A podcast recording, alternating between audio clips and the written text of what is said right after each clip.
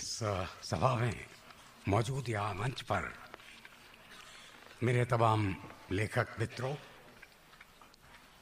इस तरफ़ से कृष्णा सोपटी जी, राजेंद्र यादव जी, डॉक्टर गोपीचंद नारंग, भाई सुनील गंगोपाध्याय क्रिस्टोफर किंग साहब और गिरिराज किशोर जी और इधर ब्रजेंद्र पाठी जी और उसके साथ साथ यहाँ मौजूद तमाम मेरे साहित्यकार दोस्तों और विदेशों से आए हुए प्रतिनिधि, लेखक, आलोचक और समीक्षक, मित्रों। मुझे लगता है कि प्रेमचंद पर बहुत अधिक बोलने की ज़रूरत है नहीं। है तो पच्चीसवीं, एक से पच्चीसवीं साल गिरे और इस एक से पच्चीस वर्षों में प्रेमचंद जी का आलोक राय मुझे दिखाई नहीं दिए, उसलिए उनका नाम लेने से मैं चूक गया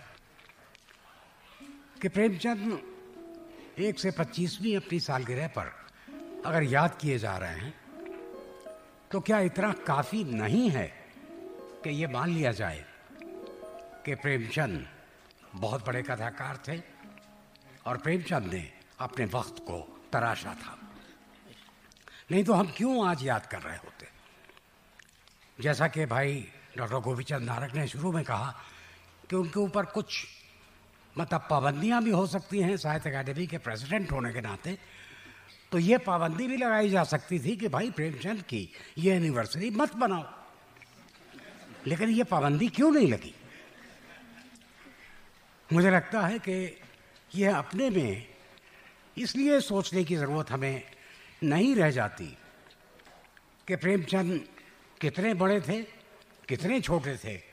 बल्कि सबसे बड़ी बात यह है कि प्रेमचंद से ज़्यादा जिस सरोकार की तरफ़ गिरिराज किशोर ने और भाई राजेंद्र यादव ने भी इशारा किया कि प्रेमचंद के मानवीय सरोकार क्या थे। और वो सरोकार अगर सही थे तो फिर कहानियाँ अपनी जगह हैं, उपन्यास अपनी जगह हैं और उनके एडिटोरियल्स और पत्रकारिता के हिस्से अपनी जगह पर हैं। अगर आप इसे देखें तो मुझे एक बात बड़ी अजीब लग रही है, आलोक राय भी यहाँ हैं अच्छा लगता है उनका नाम मुझे। प्रेमचंद के दोनों ही नाम गलत हैं। ना तो वो धनपत राय थे और ना वो प्रेमचंद थे। अजीब सी बात है, ये एक आयरनी है। जिस आयरनी की तरफ़ डॉक्टर गोपीचंद नारंग ने जिस आयरनी को कहानियों में से निकाला, मुझे लगता है कि धनपत राय बहुत ही गलत नाम है प्रेमचंद का। और प्रेमचंद का बेहद गलत नाम है, प्रेमचंद। एक ईदगाह कहानी में प्रेम दिखाई पड़ता है। एक हामिद और दादी का। नहीं तो प्रेमचंद के पास प्रेम है कहाँ? वक्त कहाँ था प्रेमचंद के पास कि वो प्रेम की बातें करते उस दौर में? सिर्फ़ धनपत राय ही नहीं, प्रेमचंद नाम भी गलत था। उसके साथ साथ जो उन्हें मुंशी कहा गया, वो भी गलत था। और उसके साथ साथ जो उन्हें कथा सम्राट कहा गया, वो नितान्त गलत था। मुझे लगता है कि वो कहानी के उपन्यासों के फकीर थे जो गांधी जी के साथ पैदा हुए थे। सम्राट नहीं थे प्रेमचंद। कुछ ऐसे शब्द निश्चित रूप से कहीं ना कहीं कुछ बड़ी गलत फहमियाँ पैदा करते हैं। और वो गलत फहमियाँ सदियों चलती रह जाती इनमें से अगर आप देखते हुए चलें तो निश्चित रूप से कहीं ना कहीं मुझे लगता है कि बहुत ज़्यादा प्रेमचंद जी पर बोलने की ज़रूरत नहीं है। मुश्किल मेरी ये है कि मैं प्रेमचंद नाम मुझे लेना पड़ रहा है। अगर आप देखें तो प्रेमचंद ने आदमी के मन का भूगोल बदल दिया था।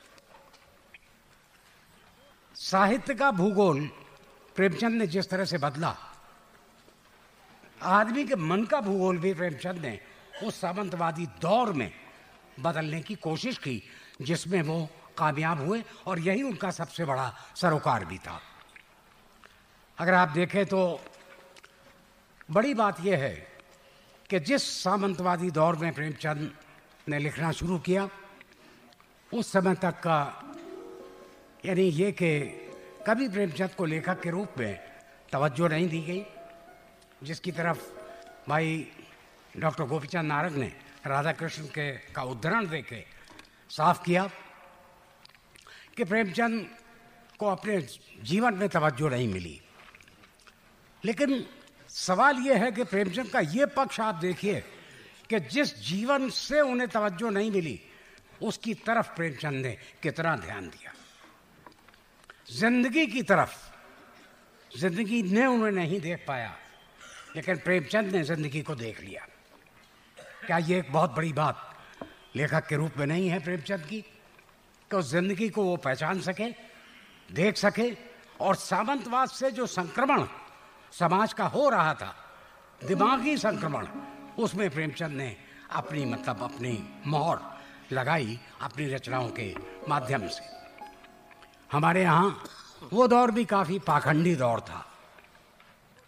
मुझे लगता है एक छोटी सी, एक कहानी एक पंडित जी अपने घर के चबूतरे पर बैठ के एक चौकी डाल लिया करते थे और उस चौकी पे बैठ के वो प्रवचन किया करते थे, कुछ और आमदनी का ज़रिया था नहीं। तो एक रोज कुछ लोग आ गए, बैठ गए, दो चार पैसे दे जाते थे उनको। तो कुछ समझ में नहीं आया कि वो भगवान पर बोलें, आत्मा पर बोलें, पुनर्जन्म पर बोलें। क्या करें? इतने में एक तरकारी वाली निकली तो डलिया में उसके ऊपर सबसे बैगन रखा हुआ था। तो पंडित जी को लगा कि इसी पर आज बोल देते हैं।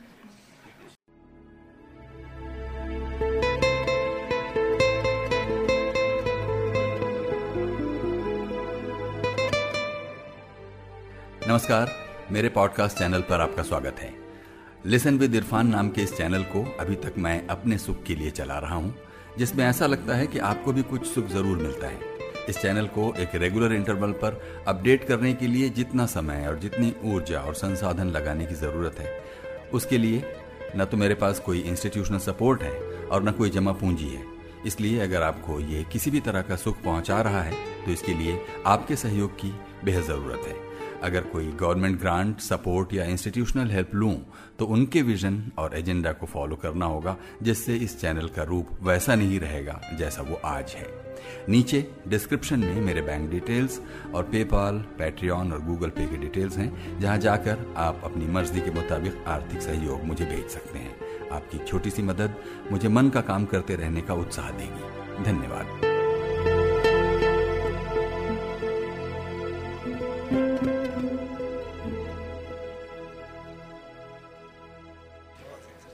जैसे कि होता है अधिकांश लेखक हम जैसे अगर बोलने पर आ गए तो बोलते ही चले जाते हैं।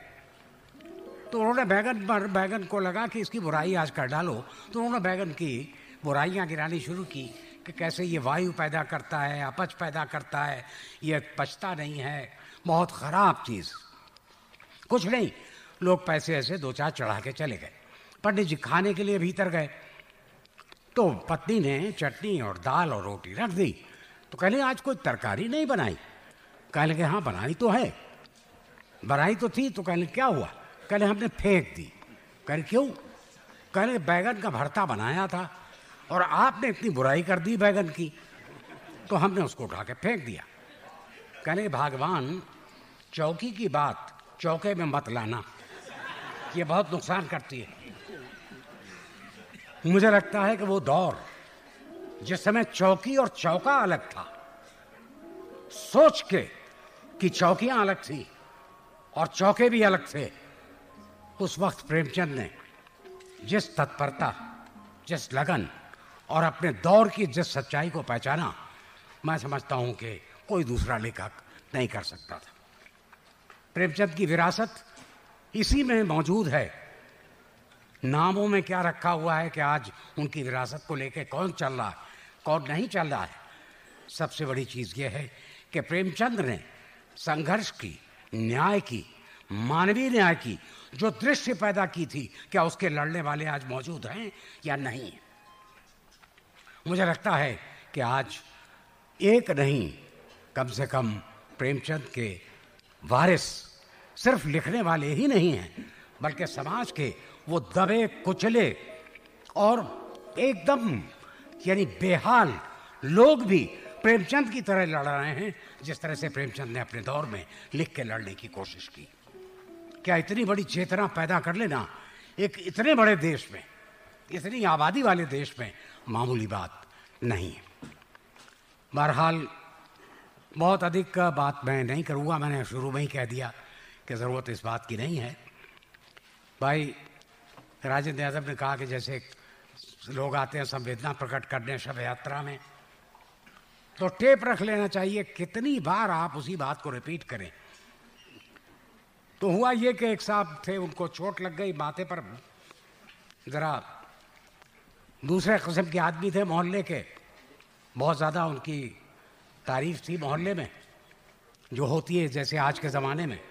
तो तमाम लोग आए, कह अरे, ये चोट कैसे लग गई? तो उन्होंने बताया, ऐसे लगी। फिर आए, ये चोट अरे आपको चोट लग गई। तीसरे आए, चौथे आए, पाँचवें आए, दस, अरे, आपको ये चोट लग गई। आखिर परेशान हो गए वो बताते बताते कि हम क्या कितनी बार बताएँ। तो जब एक और सज्जन आए तो बड़े दुखी होकर उन्होंने कहा कि अरे, ये चोट कैसे लग गई आपके? कहे, वो खंबा है। कहे, जिया। हाँ कहे, आप देख रहे हैं? कहे हाँ देख रहे हैं। कहे, मैंने नहीं देखा था। तो मुझे लगता यह है दोस्तों कि प्रेमचंद को बार बार चोट का हाल बताने की ज़रूरत नहीं थी। उन्होंने उस खंबे की तरफ़ इशारा कर दिया कि ये है, ये जो सामाजिक खंबे थे, जिनसे टकरा रही थी मनुष्यता लगातार अपनी मुक्ति के लिए, वो अपनी जगह राजेंद्र ने बड़े अच्छी तरह इशारा कर दिया। जोशी जी की बात लेके लाचंद जोशी जी की, कि उन्होंने कहा, वैसे वो बात बिल्कुल सही है, क्योंकि प्रेमचंद को कुछ अलग थलग करने के लिए फ्रॉयड का मनोविज्ञानवाद बहुत ज़ोर शोर से लाया गया। और एक, जिसे कहना चाहिए कि सामूहिक चेतना को व्यक्ति की चेतना में बदलने की पुरजोर कोशिश हुई। लेकिन वो कोशिश पूरी नहीं हो पाई। बहरहाल, अब क्या और हम आपसे कहें कि प्रेमचंद ने जो भूगोल मैंने बदलने की बात कही, मुझे बम्बई का याद आता है बम्बई की एक बस्ती। वहाँ मतलब एक नीचे झोपड़पट्टी का इलाका था। वहाँ से कुछ अमीरों के बच्चे स्कूल जाने के लिए गुजरा करते थे, चूँकि उनकी बस वहाँ आती थी।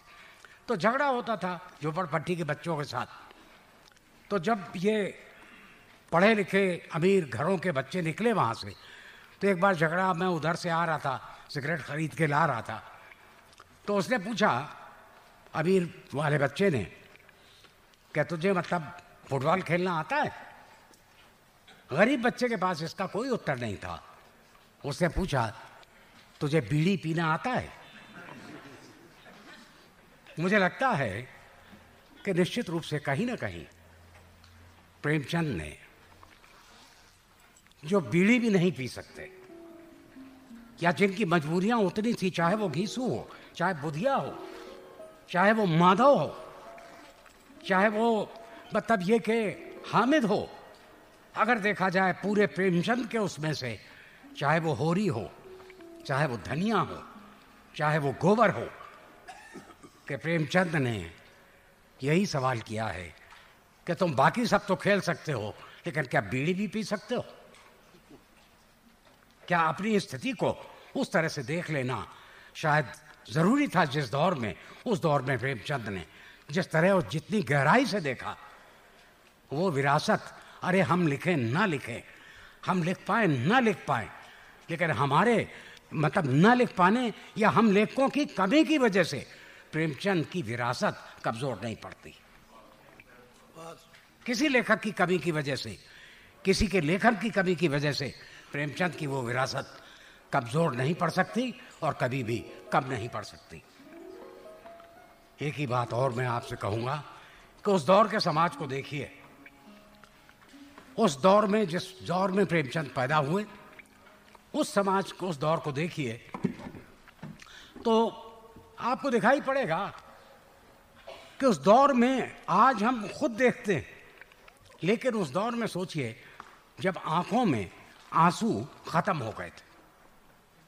प्रेमचंद का वो दौर, जिसमें आँखें पथरा चुकी थी, आँखों में आँसू नहीं रह गए थे। और उस वक्त प्रेमचंद ने जिस तरह से आँखों में आँसू पैदा करने की कोशिश की, वो अपने में, मुझे लगता है कि बड़ी ज़बरदस्त विरासत हमारे पास है। मुझे दो लाइनें याद आती हैं। शायरा की अपनी उर्दू की। कि बुत तराश इश्क को हैरत में डाल दे। यहाँ इश्क का मतलब दुनिया से है। ए बुत तराश इश्क को हैरत में डाल दे। पत्थर की आँख से आँसू निकाल दे। मुझे लगता है कि प्रेमचंद ने पत्थर के, समाज की पत्थर की आँखों में से जो आँसू निकाले हैं वो आँसू जब तक रहेंगे, तब तक लेखन जारी रहेगा और जब तक लेखन जारी रहेगा, प्रेमचंद की विरासत हमारे साथ लगातार साथ रहेगी। धन्यवाद।